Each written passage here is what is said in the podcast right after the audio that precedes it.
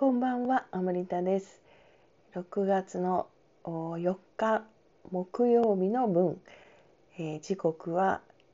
5日になっていて0時57分となっています。しっとりしっぽりじっくり語ろう真夜中のラジオトークです。今日は朝からやりましたね。えー久しぶりの元局アナアムリタによるライブ配信心得講座開催しました。そして、えーまあね、参加された皆さんの一人一人のあのご感想をお聞きしているわけではないんですけれどあのもっとねやりたいとか、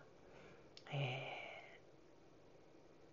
今までね自己流でいろいろやってきたのが全く違う視点とか新たなあ視点とかコツをお聞きしてがぜやる気が出たとかなんかそんな反応をいただいていて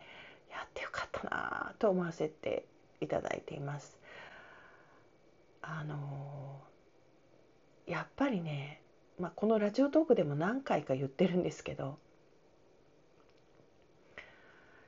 個人差はあるでしょうけれどやっぱり年齢的なことも私そろそろ感じてるわけで本当はスローダウンしようとかもともと スローダウンスローな時はスローなのがさらに全体的にスローダウンをしたいなとかああまりね、えーこう元の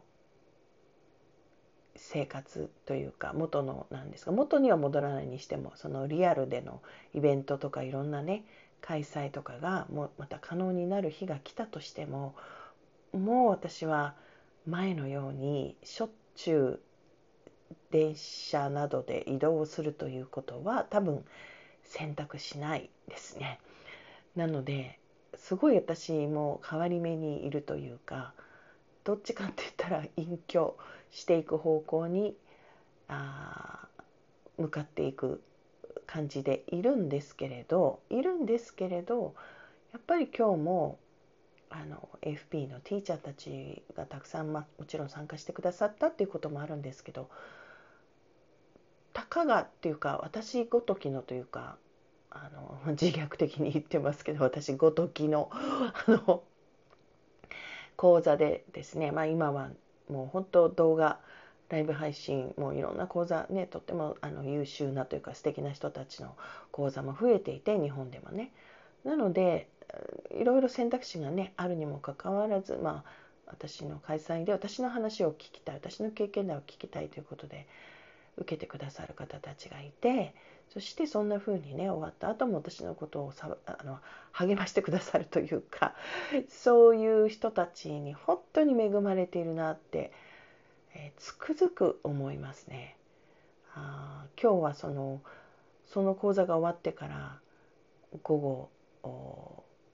今度のね2020年の7月18日から始まるアムリタ塾のえー事務局を務めてくれる白鳥美代さんと一緒にアムリタ塾についての今度はライブ配信をするというね、えーそれをしたんですけれどやっぱりその時もねあのもちろん白鳥美代さんご本人はもちろんですしたくさんのこう今までのアムリタ塾卒業生の方があの特にこう、ね、ライブ配信で何か応援しに来てねって頼んだわけでもないのに皆さんこう来てくださってね応援っていうかしてくださるっていうね本当に恵まれてるなって思いますね。それを思うと本当にじーっとくるんですよね。なんて恵まれてるんだろうってね。そして本当に素敵な女性たちですよ。あの私の周りの方たちも素敵っていうのはなんか綺麗とか可愛いとか魅力的とかっていう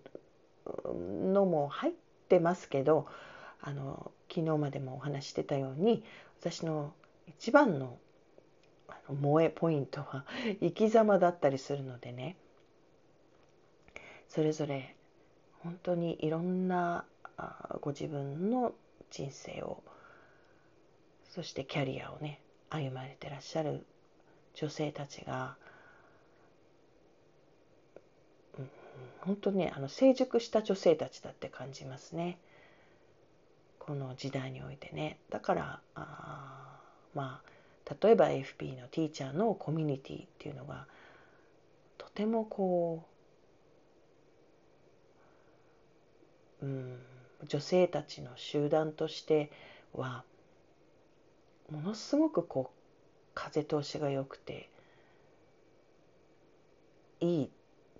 悪いはないんですけどいい感じなんですよね。だからまあそして皆さんね私がトレーナーとかリーダーとかいう立場みたいな感じなのですごくこう支えてくださる、ね、あの手を差し伸べてくれたり支えてくれたりとかするんだけれど私からすると本当に、うん、本当に心からなんて恵まれてるんだろうって今日一日と思いましたね。本当私恵まれてますね。もう人生も終盤に差し掛かるにあたっていつその生を終えるにしてもきっとその走馬灯のようによみがえるのはそういう本当に出会う人たちに支えられてきたっていうか本当にありがたかったなっていうふうに思うんだろうなってすごい確信をしてる感じですよね。なのでなので、まあ、エネルギーを頂いてる感じなんか今ってこう、ね、いろいろ私がこうやるからなんか放出しているように、えー、見えるかもしれないんですけどやっぱりそういうこう気持ちをいただいたりとか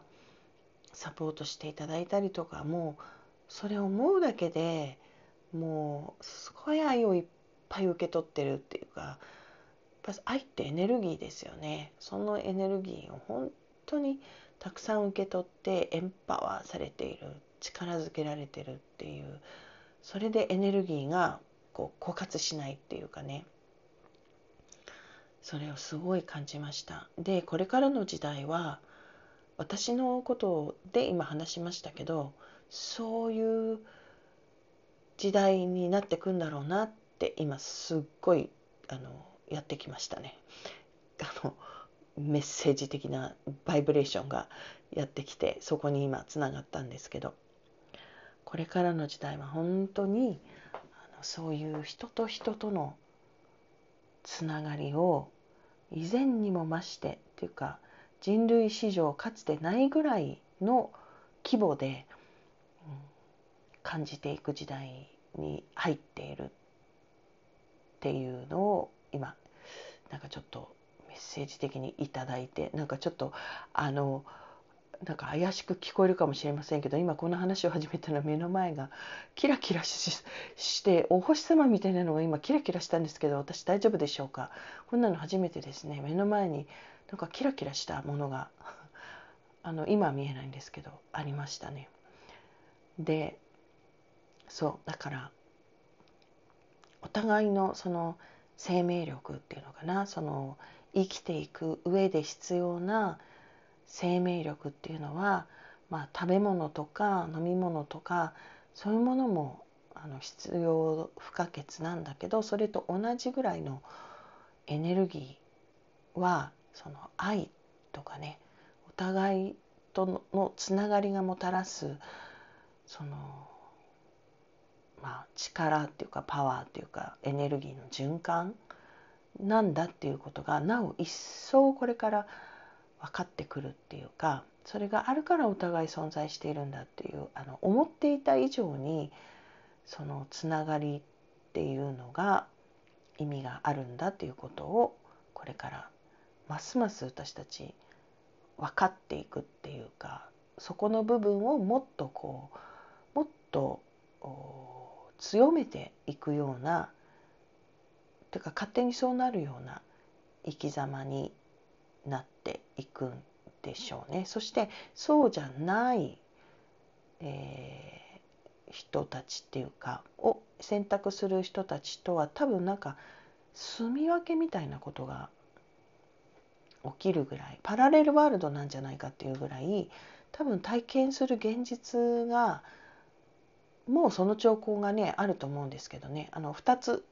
2種類だけじゃないですよね。なんか同じ現実なのに全く違う捉え方をしてる人たちがいて